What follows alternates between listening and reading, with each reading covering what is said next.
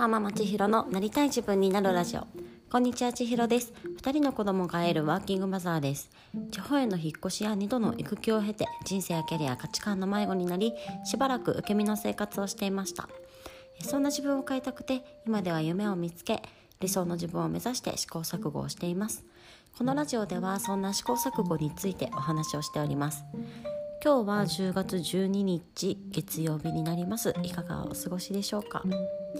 えー、私は今日なんですけれどもあの保育園のあの先生の体験ができるような企画にあの参加をしてきました。あの1日の先生体験っていうのを通じてなんか園で自分の子どもたちがどんな風に誰と過ごしているのかみたいなことが分かったりあとはなんか先生が子どもたちにどんな声かけをしているのかとかなんかそういうのが知れるような一日であの普段なかなかできない貴重な体験だなと思ってすごく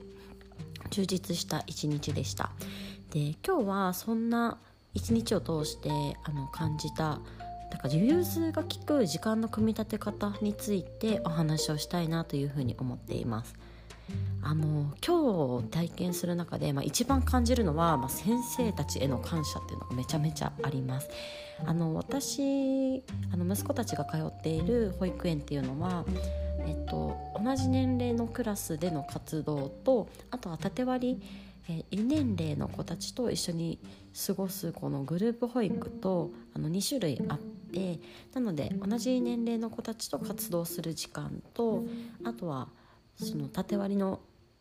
グループで過ごす時間っていうのがあの決まってるんですね。なので1日の中でどちらも経験するんですけれどもあのどっちにしてもですね3歳の子たちもですしあの2歳から5歳56歳の年長さんまでどの子たちも、まあ、どんどん子供たちですごい話しかけてくれるじゃないですか。で聞いて聞いてとか見て見てみたいなことだったりとかですっごい話しかけてくれるんですよね。でそれはすごく嬉しいことでもあるんですけれども、まあ、内政を持っている私からすると常にこう話しかけられ続けるっていうのはなかなか大変なことだなというふうに思っていて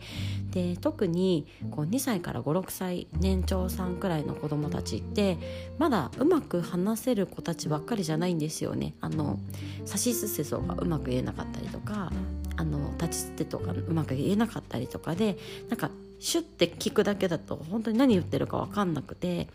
あの 笑顔で見返すんですけど何て言ってるのかなって分かってあげれることばっかりじゃなかったです。なんかまあそんな大変さもすごく感じたんですがなんかねその主任の先生とかは本当にすごくてこの子どもたちがね何を言ってるのかっていうのをこう半径に1メートル前後後ろで喋ってる子どもたちの声とかもなんか全部拾ってて「あ武器作ったんだね」とか「わそれやりたかったんだ」とか「わ頑張ったんだね」みたいな感じでなんか全部こう受け止めてあげるようなこの返答を返してあげてたんですよね。なんかそういうのもすごく簡単なことじゃないよなっていうふうにも思いますしあの、まあ、子どもたちって園の中でこうお昼寝をする時間とかもあるんですけれどももちろんなんか先生たちって結構ノンストップでそのお昼寝中にもこう作業があったりだとかなんかその休みなく常にこう子どもたちとなんか向き合ってるっていうようなそんなねなんかうんとても大変な職業だなというふうに思いながら参加をしていました。で今日過ごす中で本当にこれはあの不思議な体験だったんですけれどもあの1クラスとか1つのグループに30人くらい子どもたちがいるんですよね。でうんと次の時間にこれやるよとかそれやるために早く片付けてとかなんかそんな風にせかすことって一切なかったんですよ。なかったんですけどなんかある程度その全員揃ってこう食事をするとか全員揃って部屋を移動するとかそういうこの行動ができるっていうのがとても不思議な体験だなっていうふうに思っていてそのあんまりねこの時間をこうせかしたりとか縛らないでうんと何て言うんですかね。ときつなんていうの細かく時間について言わないっていうんですかね。の場合ってやっぱ子どもたちって一人一人自分のタイミングとかペースがあるからその逆に言ったらその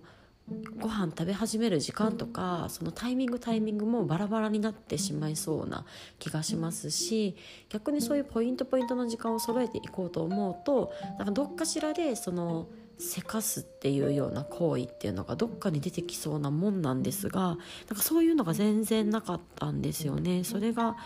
すごく不思議でなんかずっとなんかその子供たちが今に夢中じゃないですか。その今っていうのをこう同じようにこう先生たちもフォーカスしていてなんか私自身もねその参加しながら先の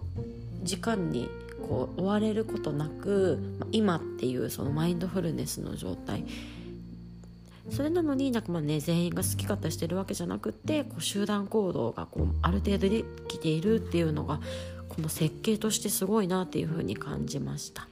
でなんでこういうことができるのかなって思ったんですけれどもこうちょっとした遊びの時間というか、まあ、余白の時間がこう設計されているのがなんかうまいんだろうなっていうふうにもちょっと感じていて。例えば午前中外遊びをしていたんですけれどもその遊びの時間からこう片付けるよって言ってうんと、ベルが鳴るんですよね。でそうしたらまだなんかすごい鬼ごっことかしててすごい興奮状態の子もいれば結構ねなんか冷静にすぐ片付けができる子もいれば子供たち人それぞれなんですよね。まだまだもう遊びモード全開みたいな子もいますし。でそういうその子たちに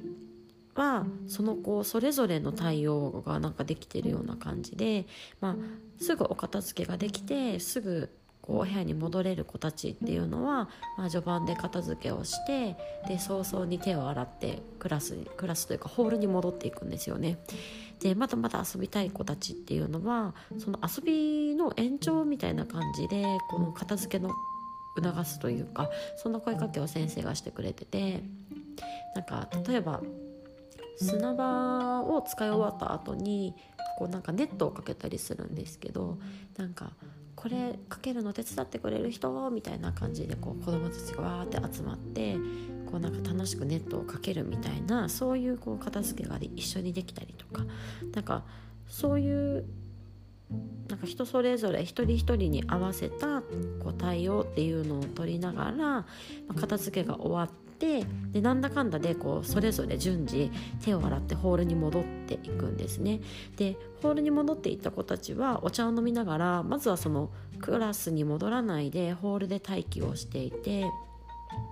で全員戻ってきたところであの1回全員揃って先生のお話を聞くんですよ。でそこでなんか次はこういう時間でだからこの後はこういう動きをしますよみたいなのをこう先生が話してくれてそれでまあ全員揃ってこう2階の教室に戻っていくっていうような流れになるんですがそれが大体この遊びを片付けるよって最初にベルが鳴ってから移動できるまでに大体20分くらい取ってるんですよね。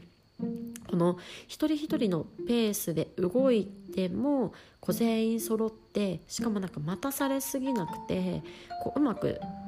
こうみんなで動ける時間設計というかなんかそんなのをすごく感じましたこれはなんか都度都度そういう形でそのクラスに揃ってからこうお昼ご飯を食べに行くまでの間の時間の過ごし方だったりとか、まあ、それぞれがお昼寝お昼寝後が特に顕著だったんですけどお昼寝から起きた時って、まあ、スッと動ける子もいればまだぼーっとしてたりとかまだまだもう眠くってねゴロゴロしてる子もいたりしてで人それぞれなのであのうちの園の場合はお昼寝の時にあのパジャマを着たりするんですけどだからパジャマをお着替えしたりあとはお布団をあの片付けたりとかなんかそういう時間をこの順次